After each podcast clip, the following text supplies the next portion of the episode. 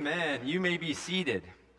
Friends, if you haven't been with us for the last couple weeks, then this is going to be a surprise to you, but today's going to be a little bit different service. Uh, I've been here now for six months, and as you're. Not a drop mic moment yet. Sorry about that. I need that later. and I felt like I wanted to do something that I've never done with a congregation on a Sunday morning, which is to kind of give a state of, of the church address to you, to let you know what I've been sensing. We're going to look back, we're going to look forward. Uh, but just if you're a guest this morning, just know that this is not a typical service for us. Uh, we're doing something a little bit different, but it will help you have a window into where God has been moving in our church for the last six months and where I think we're headed as a congregation. Also, just for parents, we have kids in our worship with us for the first part of our service. Uh, we're going to dismiss them after I get through part one of this. So, just about 10, 12 minutes or so, we'll, we'll do our offering, and so then we'll dismiss our kids at that point. So, I just wanted you to be aware of that. Okay, so there'll be slides up on the screen so you can see some of what I'm talking about. I think the place to start for us on this State of the Church Sunday is with the statement, How great is our God? We chose that song for a reason. I think this is the theme for us as we progress through this information. How great is our God? The psalmist writes in chapter 77 I will remember the deeds of the Lord. Yes, I will remember your miracles of long ago. I will consider all your works and meditate on all your mighty deeds. Your ways, God, are holy. What God is as great as our God? Amen? Amen? So, this is a good place for us to start. For God has been good to Calvary Community through her many years. On March 27, 1925, 19 people with the oversight of C.B. Jernigan, which might not be a name that means much to you, but he is one of our founding fathers of our denomination. And at the time, he was the district superintendent for New York. They came together in a house and they started our church. They reported 25 members at the end of that year, and they raised $1,641. How's that sound? It was a different time. Today, friends, we have 265 members. And last year we reported an income, a church income of $507,388. How great is our God? By the way, that means we're coming up on our 100 year anniversary. So we're going to have to be celebrating. That's right. In this first section, I want to help us know where we have been as a church by looking back to see mainly what's happened in the last six months or so. I think it's critical for us to acknowledge what God has been doing and to rejoice in that together. So I'm going to give you some statistics over the last six months. Let's start with attendance. I actually think in order for you to understand where we are today, you need to step back a little bit further. So let's start in 1998. That year we reported 144 as our average attendance. Ten years later, we reported 348, our high water mark for attendance. From 2009 to 2020, we slipped from 348 to 252 as our average. And two years ago, we reported 108 as our average attendance. Calvary has taken a significant hit because of the turmoil of COVID. But also, we need to remember that at the same time that COVID was rearing its u- ugly head amongst our, our society, you were also celebrating uh, the retirement of a minister that was with you for 20 plus years in Mark Blankenship. And then in the in between years, we had another pastoral transition. So the disruptions since 2020 have been real for our congregation, and we need to acknowledge that. The attendance outlook has not trended the way that we would want for a number of years now, but I have some good news for us. Last year, we reported an average attendance of 150 in our congregation. And this year, friends, we're halfway through. So we're, our fiscal year ends at the end of, no, of February. And so that's kind of odd how our, our system works. But we're halfway through, essentially 27 weeks into our year. And we're reporting an average attendance of 177 in worship. Yeah, I think we can rejoice. We go from 108 to 177. That's pretty good in a couple years. I also want you to know that there have been several Sundays this year that we've had a, over 190 in attendance. So uh, I think there are reasons for us to be hopeful. God is good, isn't He? He has brought Calvary through the disruption of a pandemic and two pastoral transitions, and the numbers suggest that we are growing again. But I don't want you to think all that I care about as your pastor is warm bodies in chairs. That's not all that I care about. We want to be a church where lives are being transformed. Amen? And one way that we can do that is by gauging our baptisms, following or tracking our baptisms. Two years ago, we reported one baptism for that year. Last year, we had seven baptisms, and this year, halfway through the year, we have four that we've done. In an impromptu survey on one of the Sundays in the spring, I asked you to report to me if any of you had made a commitment to Christ in the last year, and if any of you had experienced sanctification in the last year. This was what I got back from you, the congregation. We had 12 report conversion, saying yes to Jesus, giving their life to Christ, and 22 that were experiencing God's sanctifying work, his work of holiness in us. These numbers represent new life and real spiritual growth. In other words, transformation. Another marker for healthy churches is membership. In the last two years, we've received four and five members, but this year, again, halfway through the church year, we've received 17 members into our congregation, or 14, excuse me. Two, three more want to join today so I can. We'll, we'll make it happen. I hope you are seeing that by several accounts, we have evidence of God moving among us. Lives are being changed, and for that we declare how great is our God. To stop here, though, is to miss out on other markers that may help us know what God is doing in Calvary. Recently, I wanted to know how many were involved in some of our ministries in terms of volunteering or participating uh, in leadership.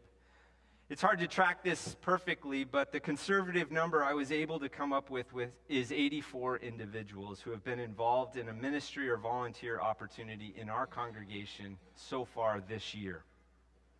Of those 84, 27 I'm able to find or log are involved in two ministries.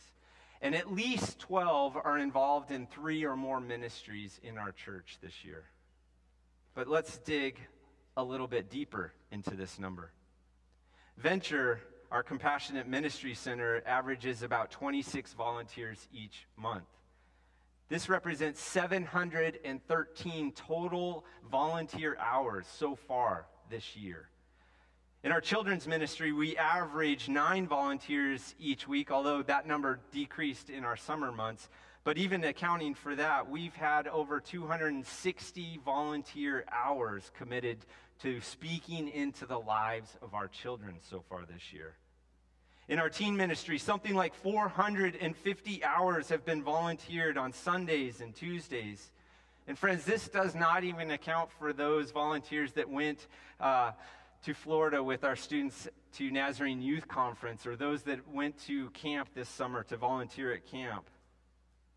And our worship team has volunteered at least 550 or 40 hours so far this year in just preparation for Sunday morning worship.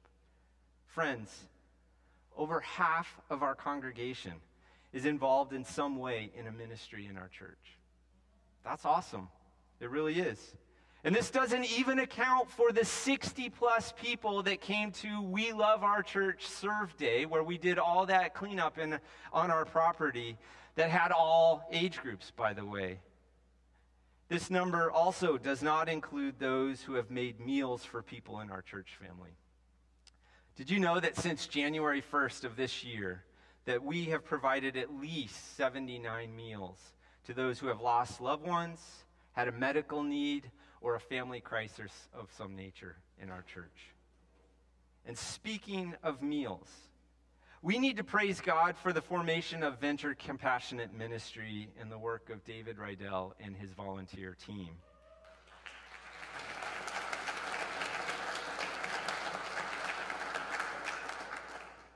A key component of Venture is the food pantry.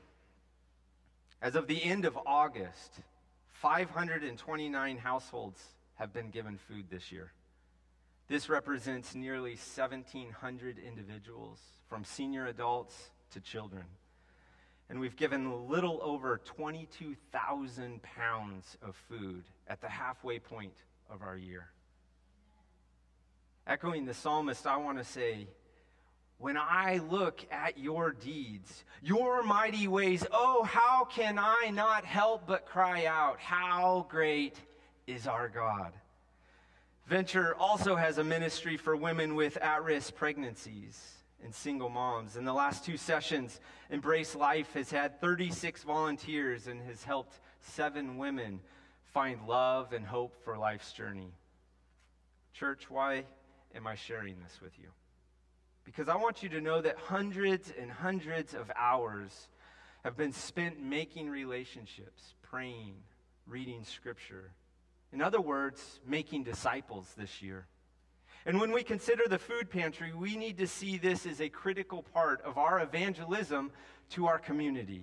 Because each person is not only receiving food and, and the love of God in the midst of that, but we offer to pray with each person. We take their prayer requests. It is our biggest component of evangelism to our community.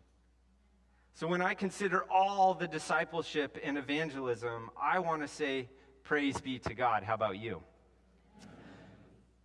So we started with these numbers $1,641 and $507,388. The amounts raised in our first year and last year this year, we have raised so far, again, 27 weeks into the year, so about the halfway point, $232,772. To be on pace with what we're budgeted, we should be at around $244,000. So you can see that we are a little shy of what we're budgeted to date. But before we get deeper into this, let me just take a moment to celebrate with you. Because in the midst of what has been a financially tight situation for us, we've managed to do some things. We managed to seal the parking lot, which cost us a little over $10,000, and I'm very grateful for us being able to do that. Our parking lot needed it. Did you know that we rekeyed all the doors in our facility? Initially, we thought that was going to cost us thousands of dollars, but through the help of Dick Post and Lee Markle, we were able to save thousands of dollars and did it for about a couple hundred dollars, I think. We raised over $3,300 for the Lum family to go on their mission trip, which is going to happen in just a couple weeks. We had donated time and products given to repaint the two fire hydrants on our property and the yellow striping along our curbs, and we have George Snyder over here to thank for that. Um, yeah, applaud him. We sent 26 students to Nazarene Youth Conference, NYC, and raised $35,000 to do that. And, friends, the result of that, if you didn't know, I hope you know this, but students came back experiencing God in a profound way, with some even maybe sensing a call to ministry, praise God. We repainted posts and fixed the handicap parking lot signs out front. We have Lee Markle to thank for that. And these, some of these things may sound like really small things and not that big of a deal, but actually, I think each little thing says something about our church and how we care about our property and our facility and, and our presentation to our community. We couldn't have done this if we didn't have so much donated time. We're in the midst of adding new signage into our building. Did you notice that it was up this morning? We have David Rydell to thank for that. We wanted, we knew that we needed to make it easier for our guests to navigate in our facility, and so we needed something that stood out a little bit more. So I'm appreciative of David's work on that. We've also created new styles and forms of communication. There's been the bulletin that has been uh, changed, the e news that has been readapted for us. Uh, we now have follow up sermon videos that we're doing. In other words, friends, even though we've experienced a bit of a tight budget in this first part of our year, guess what? Things are changing and we are doing things that are moving us forward. So I'm mindful of what the psalmist says to us. I will remember the deeds of the Lord. Yes, I will remember your miracles of long ago and maybe not so long ago. I will consider all your works and meditate on all your mighty deeds. Your ways, God, are holy. What God is, is great, is our God. Through the last six months, we've tried to make decisions that continue to put ministry first in our allocations in the allocation of our tithes and offerings. And it seems like this would be a good point to s- stop and pause in, our, in my presentation to say thanks to God. Thanks for what He's done the last six months. Thanks for what He's done through the history of Calvary Community since 1925.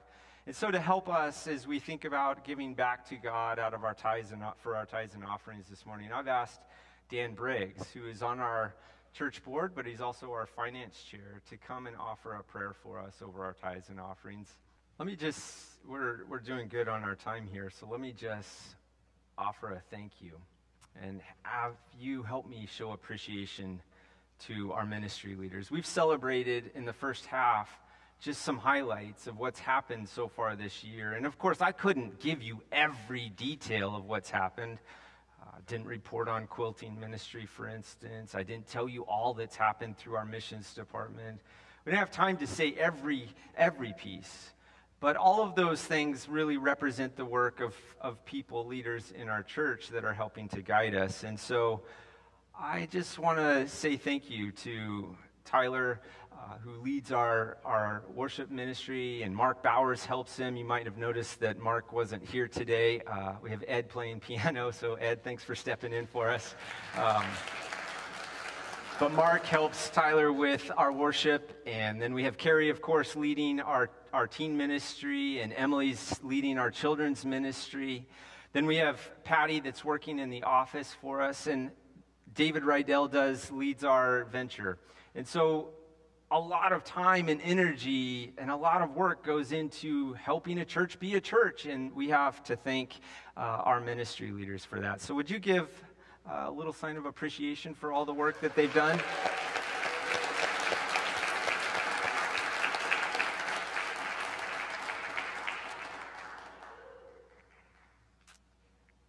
It would be nice to end here. But the picture I've been painting for you really isn't complete. The challenges that lie before us are significant. So let's start with our finances and what I'm calling the missing piece. A surprising feature is noticeable in our giving trends for our church. Two years ago, Calvary Community paid off its mortgage, so we are a debt free church. I think we should applaud that. Not only is that a great gift for us today, and you think about all the economic turmoil that we've been going through, but it's, it's such an amazing testimony of the faithfulness of God and, the, and God's people through the years. 1925, $1,400 raised. To, a, to now, today, we have this facility and this land and a parsonage next door, and we're debt free. Wow. It's a great gift. But something interesting has happened since paying off the mortgage. Our average giving has gone down in such a way that we've essentially lost the yearly mortgage payment uh, in our regular tithes and offerings to the tune of a little over $60,000 a year. So instead of having that money that once went to paying off the mortgage, now redesignated to go to ministries, we've had to tighten our budgets. The decrease in giving has resulted in a higher percentage of tithes and offerings going to salaries. Calvary employs three full time pastors, employees, and four part time staff pastors and employees. This is great in a lot of ways. We have pastors who have degrees. Three of us are fully ordained. And I think this represents knowledge and expertise that is helpful for a church that's trying to navigate very complex times. But, friends, that model isn't sustainable for us. Last year, nearly 57% of our yearly operating budget went to salaries. My goal is to help us to get to the 45% range, which is what's suggested for churches our size. To do this, the church board and I have had to make some tough decisions already this year. Two full time employees have received salary reductions. I'm one of them. And this is something that I did at my own behest with the board. Initially, when I came on at Calvary, I realized what was happening and I knew that we couldn't sustain this. So I asked, I had to kind of fight with the board actually to do this. They didn't want to uh, because they love their, their pastors and love to support their families. You have a great history of doing that, but we can't sustain that. If we need to continue to make course corrections, we will have to do that going forward. But I'm wondering if, in presenting this to you, we might be able to meet somewhere in the middle. In the middle between cutting our way to a healthier percentage for our church and growing our way to it. In other words, the more we begin to receive in our tithes and offerings, the less salaries take of the overall budget, and the more goes into ministries. The number I have in mind is essentially the yearly mortgage amount that has disappeared from our giving in the last couple years $60,000. This represents about 12% of our operating budget, what I'm calling the missing piece. This amount seems significant, doesn't it? 60,000. And for a few of us to take that on, it really would be significant. But did you know that if you share that load out over 150 people or so, that that number doesn't seem quite so overwhelming? It turns out to be $8 a week. I was at Starbucks recently and I ordered a venti quad vanilla latte, and that was a mistake because it cost me over eight bucks. I was a little shocked. Uh, I did need the extra added caffeine though. So, but I'm thinking about my own life and some of the purchases of my life, and thinking, no, no, I could probably go without that every week. And if I could do that, then could you do that as well with me? Maybe this would mean giving above and beyond our t- regular tithes and offerings. Or maybe this would be the start of you moving towards tithing. In any case, I'm asking you to consider and pray about $8 a week. But to be clear, the end goal for us is not simply to reduce the percentage that salaries take for our church. The end goal is far more important and that's to put more money back into ministries. And I want to start dreaming with you. We have an amazing facility right now, right? But so too do we have land. Some of you might not know this, but the parsonage on the, the corner of our parking lot up here, all the way back, that strip of land is ours as well, and we have lots of green space that surrounds our building. I'm wondering if we could use some of this to begin to expand our ministries at Calvary Community. Did you know that this year we are giving $16,250 to venture? Out of our regular tithes and offerings for our church, we've designated $16,250 to go directly to venture. And then we, on top of that, pay a part time salary for David. But only $16,250 goes to do all of what we've said. And of course, they're fundraising beyond our church. That's true. And some of you individually might be giving extra to, to ventures. So thanks for doing that. Did you know that our food pantry is already limited on space? We're making it work, but if we, what if we were to dream bigger? Could we use some of our land to build an actual ministry center? add on to this building or use the land behind our parsonage. I'm just wondering what might happen if we were to double or triple the amount that we give as a congregation to venture. How many new programs could be added? Could Venture become a ministry that is drawing people onto our property five and six times a week?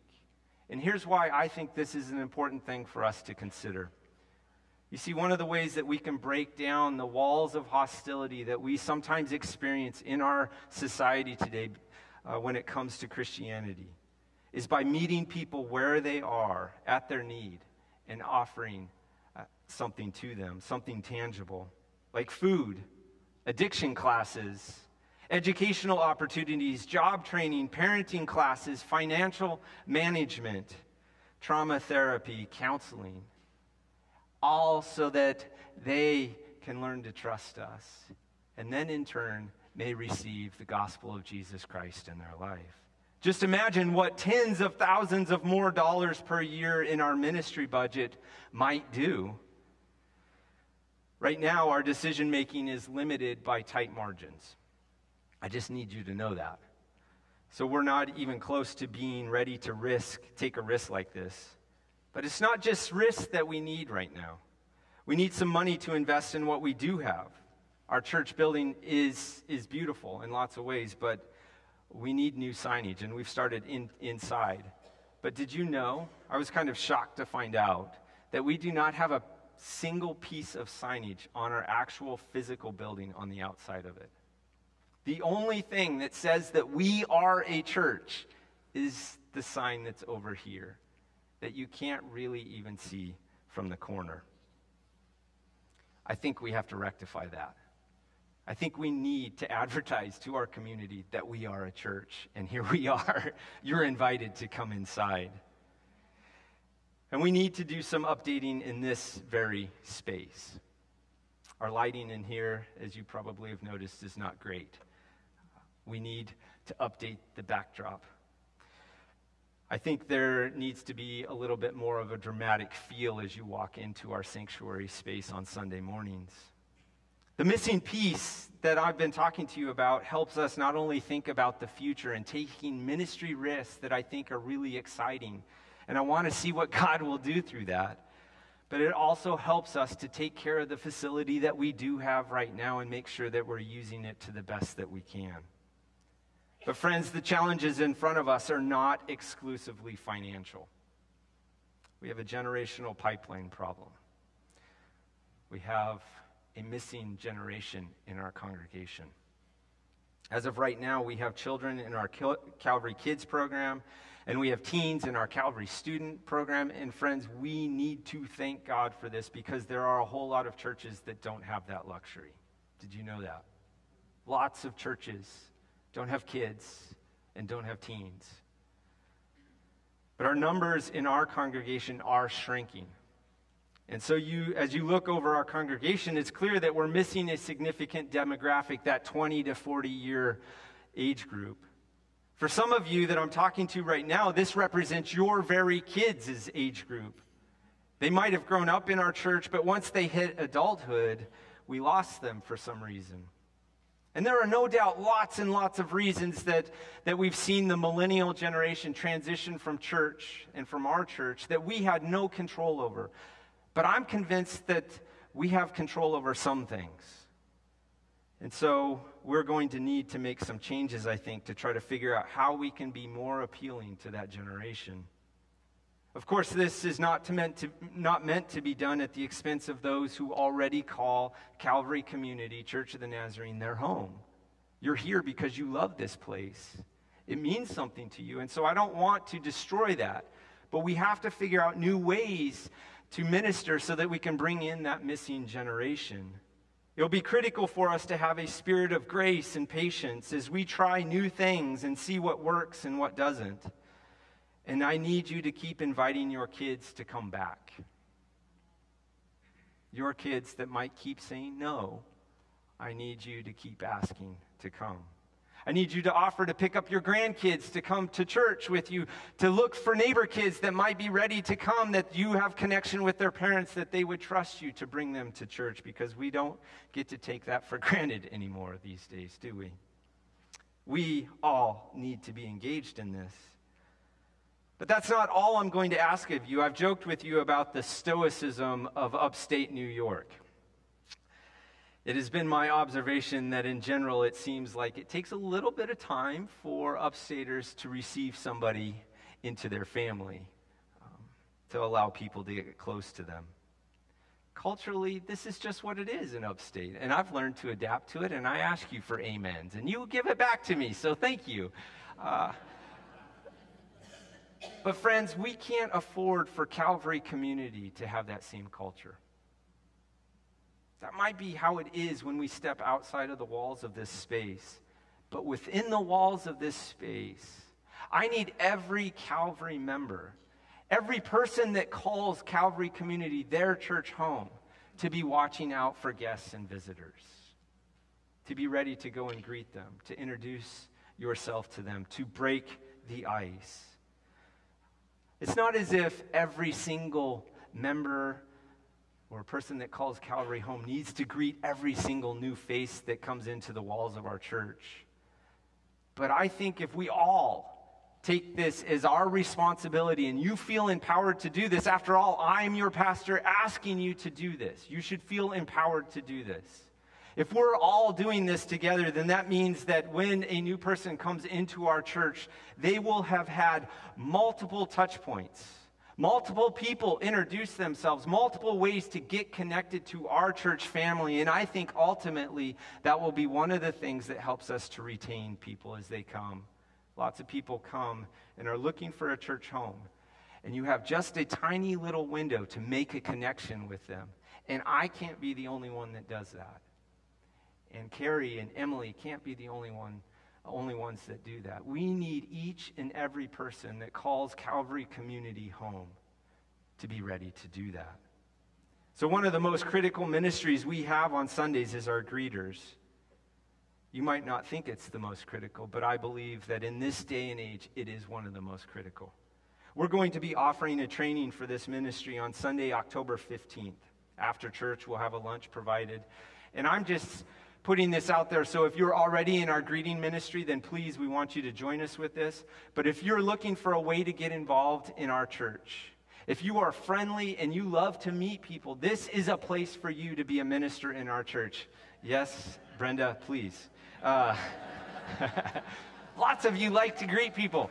Uh, so you're invited to come to this. It will be a short training. It won't take all, all afternoon or anything about an hour that we'll uh, train and just make sure that we're all on the same page so that we can be careful with the people that are coming into our church. Friends, we have to have things for young families. And these things can't simply be offered at the same times that we've always offered them. Here's one of the examples of how this is becoming clear to me. 915 Sunday School used to work for a lot of people. And then as we have moved on, it's started working for some people. And it seems today in upstate New York, it's working for a few people.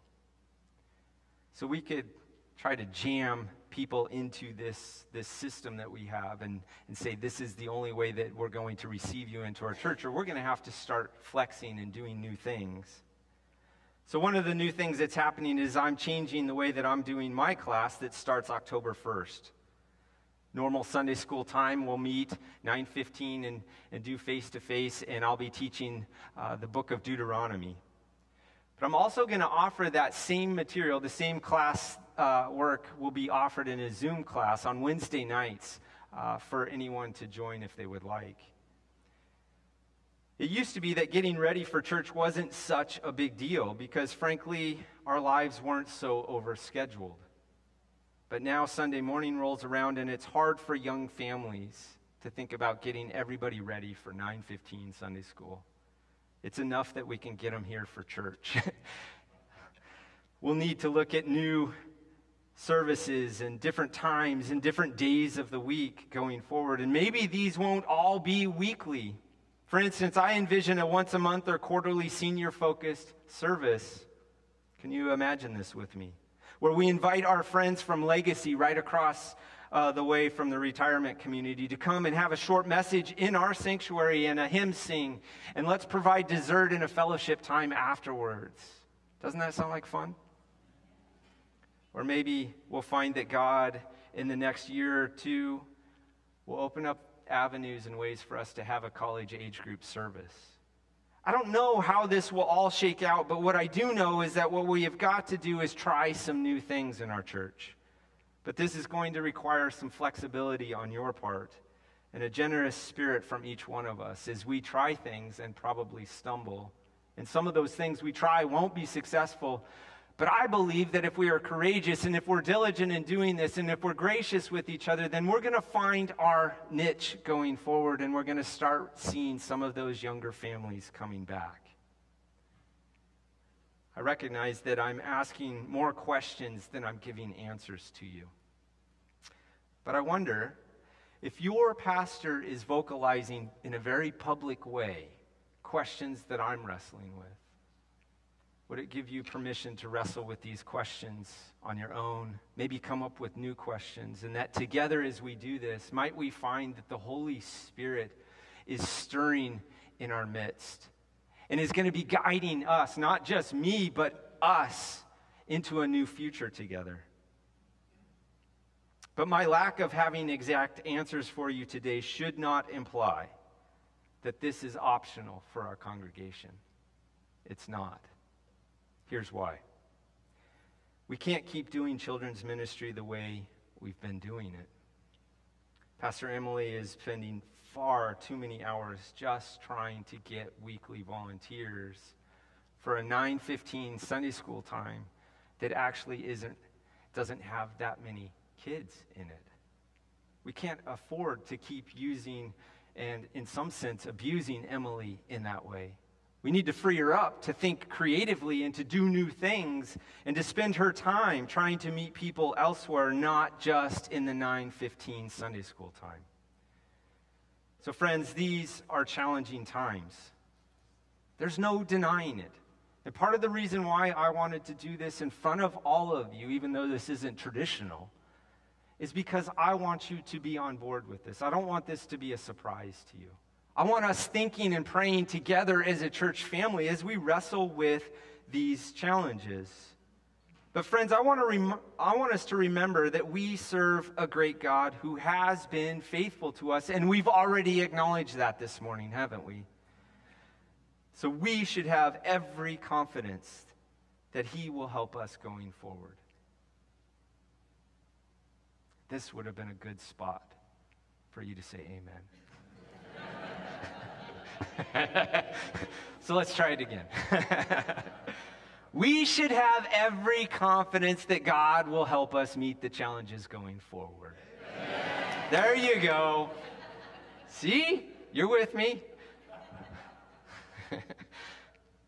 I wonder, what is God going to do in the next year, the next five years? I'm excited. How about you? Oh, I know we're going to have some, some struggles along the way, and it's not going to be all, all fun and games. But I'm excited. And no matter what does happen, I think we will be declaring that, like the people before us, the many, many generations that have gone before us for this church, and you think of all of Christianity and all the generations that go all the way back to Jesus, I think we will be adding our voice to the praise that we started with. And so I'm wondering would you recite these words from Psalm 77 with me? We will remember the deeds of the Lord.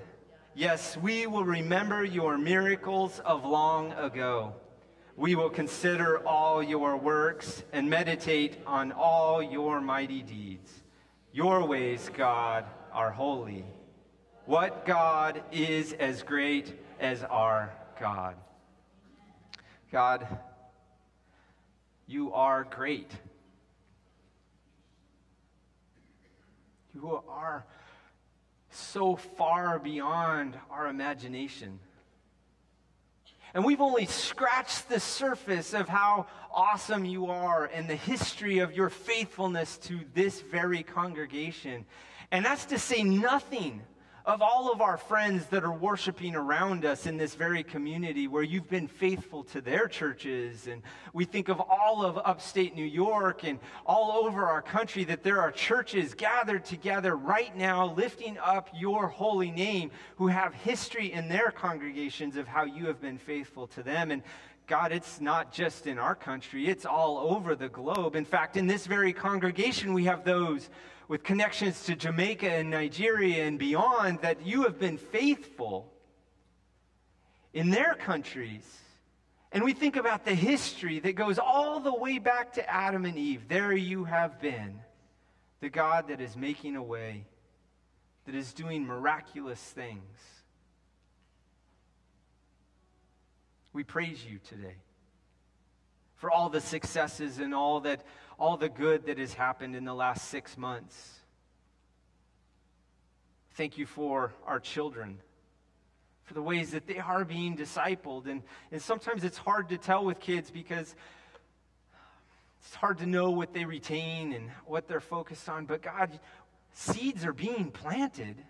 Each and every time that they gather in our children's ministry, seeds are being planted and, and their lives are being shaped by you. And for that, we want to say thank you.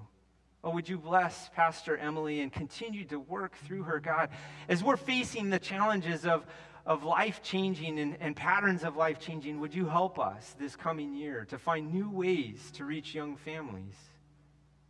God, I'm so thankful for our teenagers, for their very presence in our worship. You're doing good things in their lives. And God, I pray that in the midst of, of worshiping with us and, and being in this space, that they're getting a sense that this is home for them. It's not for when they become an adult, but right now. That in fact, some of the ways that we might need to adapt and change in the, in the coming years might come from the very wisdom of our teenagers, God. So would you bless them? Would you bless Pastor Carrie as she's guiding and facilitating, trying to disciple our teenagers? God, would you continue to bring healing to her? I thank you for venture, for the ways that it is making inroads into our community and breaking down those dividing walls of hostility we don't know what's happening when we just hand out food, but I think you're at work.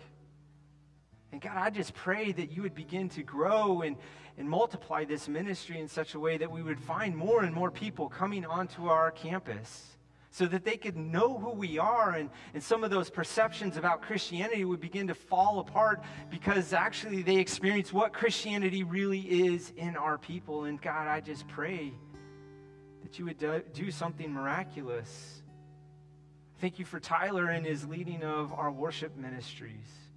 God, would you continue to bless this ministry? And as we look at ways that we need to, to look at, at our worship service and adapting and changing in the future months and years, I pray, God, that you would stir in our worship team.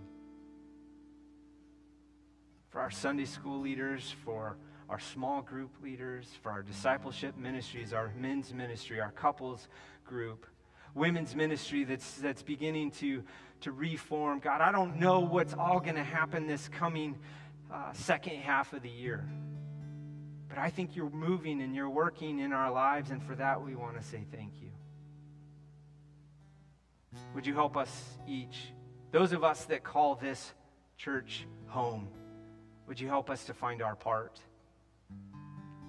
To be the volunteer and the ministers that we need to be so that this can be an outpost of your grace and your mercy for many generations to come.